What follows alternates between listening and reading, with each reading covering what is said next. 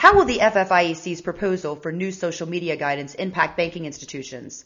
And why do regulators think guidance related to social media is necessary? Hi, I'm Tracy Kitten with Information Security Media Group, and I'm here today with Elizabeth Khalil, a senior policy analyst within the supervisory policy branch of the FDIC's Division of Depositor and Consumer Protection. Elizabeth, what can you tell us about the timing of this proposed guidance? Why now? First of all, thanks, Tracy, for having me here. I think uh, just before I jump into answering your very good questions, I just wanted to say from the outset that my remarks today are my own and don't necessarily reflect the official position of the FDIC. That said, on the timing, I would say that we've been receiving a lot of requests from the industry and others for a while to come out with some sort of guidance in this area. In the past few years, financial institutions have been using social media more and more, and new types of social media have been developing. So as financial institutions were considering whether to kind of jump in and use social media, their concerns were also increasing, and they kept telling us this. For instance, here at the FDIC, we kept hearing concerns from lots of smaller institutions, which make up the majority of the banks that we supervise. And they were saying essentially, we don't have huge numbers of compliance staff, we don't have lots of resources, we're reluctant to dive into social media without kind of having a better sense of what the potential compliance issues are, what the potential risks are that we need to understand and figure out how to address. So, in crafting the guidance, our approach was to basically gather together a list of potentially relevant laws and regulations for financial institutions to refer to when they're planning and conducting their activities related to social media. And it's not necessarily an exhaustive list, but as you can see when looking at the guidance, it includes many of the major laws and regs that could come up. And then, Elizabeth, what unique social media risks would you say banking institutions face? First, I would say compliance issues on the pure compliance side. Financial institutions are subject to uh, an array of laws and regs that other types of companies might or might not be. We have the Gramm-Leach-Bliley Act privacy rules, for instance, applicable to financial institutions number of other laws and regs that we mentioned in the guidance, and it's a fairly lengthy list, as you can see from reading the guidance. I would say next, reputation risk. That can be particularly acute for financial institutions. And you have to consider first that banks have occupied a certain place in our society for quite a while. They've occupied this place of trust in the public's mind. And yet, at the same time, especially fairly recently, they've also been coming under some public scrutiny where people have questioned whether they're engaging in consumer unfriendly practices. And there's been a lot of public interest lately in how consumer information is being used by businesses in cyberspace. And this is an issue that affects not only the banking sector, of course, but more broadly any company dealing with consumer data. So, against that backdrop, financial institutions have to be especially mindful of reputation risk. They should be aware of activities they might be engaging in that could harm that place of trust that they still hold in many people's minds. And people are paying a lot of attention to, in particular, how consumer information is used in the social media context. I would also say third party issues, but social media also raises some novel third party issues for financial institutions. Financial institutions are used to going through the steps that we banking agencies have advised for a long time, like due diligence, proper contractual provisions, continuing oversight monitoring, auditing, and that sort of thing. But social media often involves third parties of a type that aren't your traditional service providers or vendors. For instance, you have a third party that develops a social media platform that the financial institution can choose to establish a presence on if it wants. And if so, the financial institution more or less has to play by that platform's established rules if it wants to use that platform. Uh, the platform doesn't work for the financial institution as a traditional vendor under contract to the financial institution. So the financial institution isn't going to have that same opportunity to conduct traditional due diligence, engage that third party by contract, oversee them and audit them, and so forth. But being associated with that third party will still pose risks to the financial institution. At the very least, there'll be reputation risk. If something goes wrong, say that there's a breach or use of consumers' personal information that consumers didn't expect, and if consumers feel their information was not handled with care, consumers could blame the financial institution as well. So in cases like these, when you're dealing with a third party that's not your service provider, we would encourage the financial institution to do as much on the due diligence side as feasible. Like, what is the reputation of that third party? What are their policies? How do they handle consumer information and so on to determine for itself whether the financial institution can get comfort around the risks posed by that third party and sufficiently mitigate the risks raised by working with that third party. And then, what key points are regulators most interested in conveying through this proposed guidance? First, we're not imposing any new requirements on banks and credit unions. Uh, that's an important point to get out there. This is guidance, not a regulation. We intend for this to be helpful, not to impose any new regulatory burdens. And we're also not trying to discourage financial institutions from using social media. In fact, we state clearly in the guidance that we recognize that social media can be a useful tool for financial institutions. It can allow them to reach a wider universe of consumers. It can let them spread their brand identity more widely. Uh, it can let them deepen their relationship with existing customers and so forth. So there are definitely good reasons for financial institutions to use social media. Have there been any recent events, such as the DDoS attacks against U.S. financial institutions, as well as upticks in phishing schemes oftentimes aimed at Facebook users, that spurred the FFIEC to address social media risks? We weren't reacting to a specific incident or threat, but that said, we recognize that new threats are being developed all the time. And so we want our regulated institutions to keep on top of security as social media and other technology continues to be more widely adopted. You know, fraudsters are going to go where the potential victims are and where appealing prey is. And as social media is used more and more, including in the financial institution context, fraudsters are probably going to continue to see it as an attractive target. And then what security challenges would you say banking institutions face when it comes to social media specifically? Phishing and spoofing schemes remain potential concerns. I would say there are also some particular security challenges that arise from working with third parties that the financial institution has little or no control over. For instance, what if a hacker hacks a social media platform that the financial institution is using but that the financial institution doesn't own and that isn't the financial institution's service provider.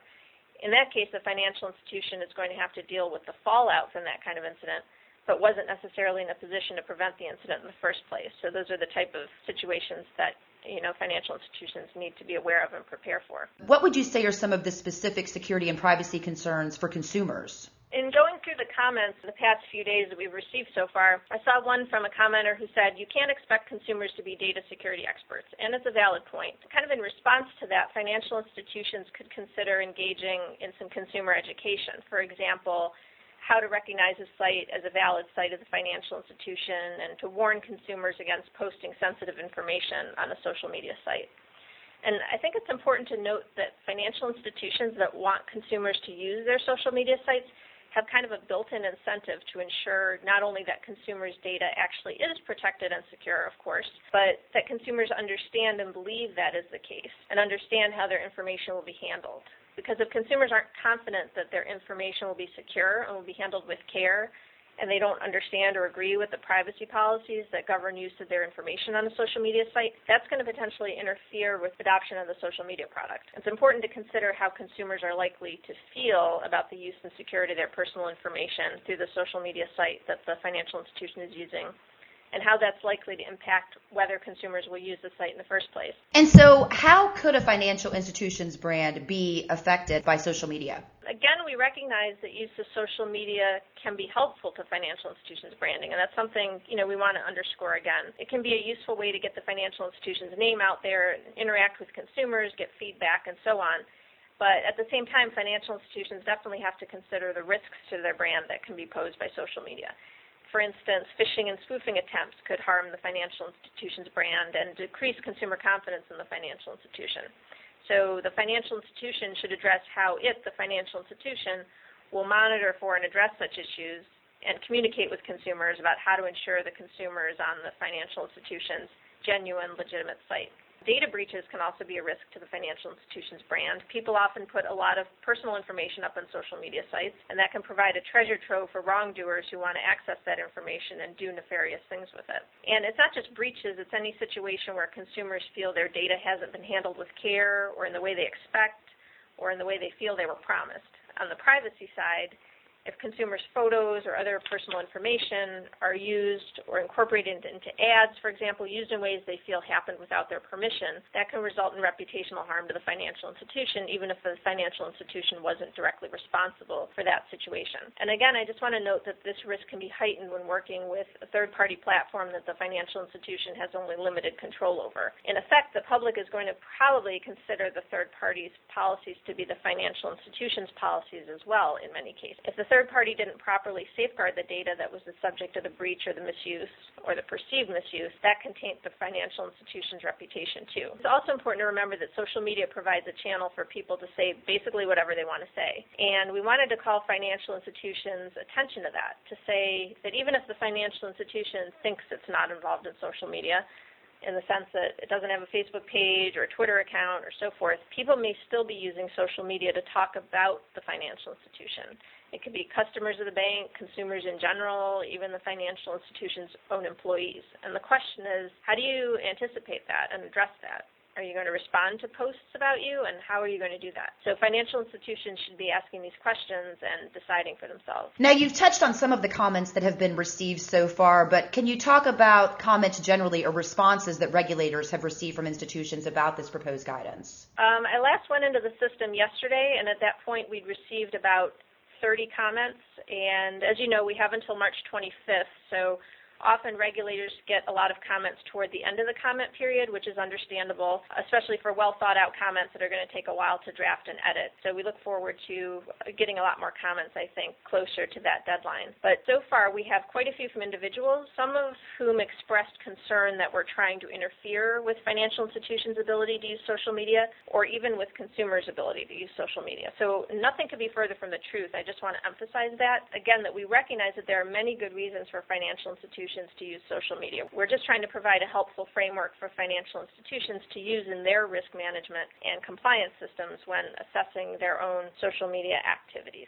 Do you have any thoughts, Elizabeth, about when the actual guidance might be issued, given the fact that the closing period for comments is March 25th? It is our hope that it will come out sooner rather than later this year. A threshold issue to address is, of course, we have to go through the comments, and we're reading them as we go, but depending on how many come in at the end, that can impact our schedule somewhat. So, again, we will read all the comments, and we want to make sure we've considered them all thoroughly and considered thoroughly all the issues the commenters raise. We really do want to be responsive to concerns and make this the best and most useful and helpful guidance it can be. So we don't plan to rush through the comments. We plan to consider them all very thoughtfully. And then how will conformance with this guidance, once it is issued, be evaluated by regulators? Conformance is going to be evaluated in at least two ways. First, compliance with all relevant individual laws and regulations, and conformance with safety and soundness requirements generally. Again, here we want to emphasize that this guidance doesn't impose new requirements. Instead, it states what financial institutions should already be considering.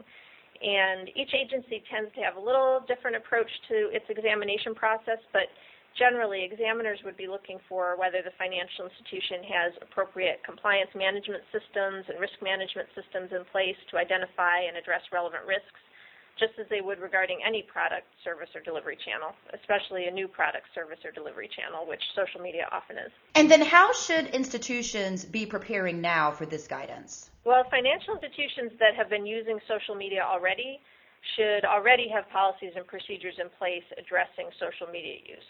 To the extent a financial institution hasn't been using social media and plans to, we hope the guidance provides a useful tool to assess what components to incorporate into their social media approach, their policies and procedures, to understand what laws and regs might apply, and plan a compliance strategy accordingly. And of course, we do want them to feel free to comment. Again, we want this to be helpful guidance that's responsive to all relevant concerns, so we do want to hear from people. What steps should they be taking to address risks, and what should they be doing with their risk assessment strategies?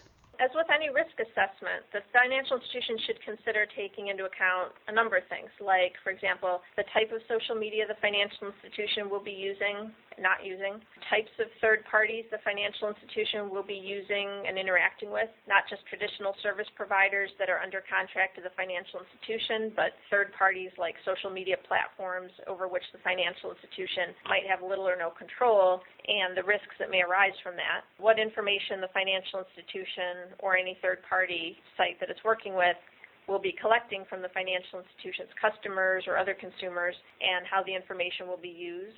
Look at the list of compliance laws and regs, including the one that we provide, to evaluate which might apply. And again, if the financial institution will not be using social media itself, at least in the sense of not having an account on a platform like Facebook or Twitter or YouTube, consider still whether and how to address social media postings about the bank particularly those that are incorrect or otherwise potentially harmful to the financial institution's brand or to its customers. And then what tips do regulators have to offer for assessing the risks associated with social media?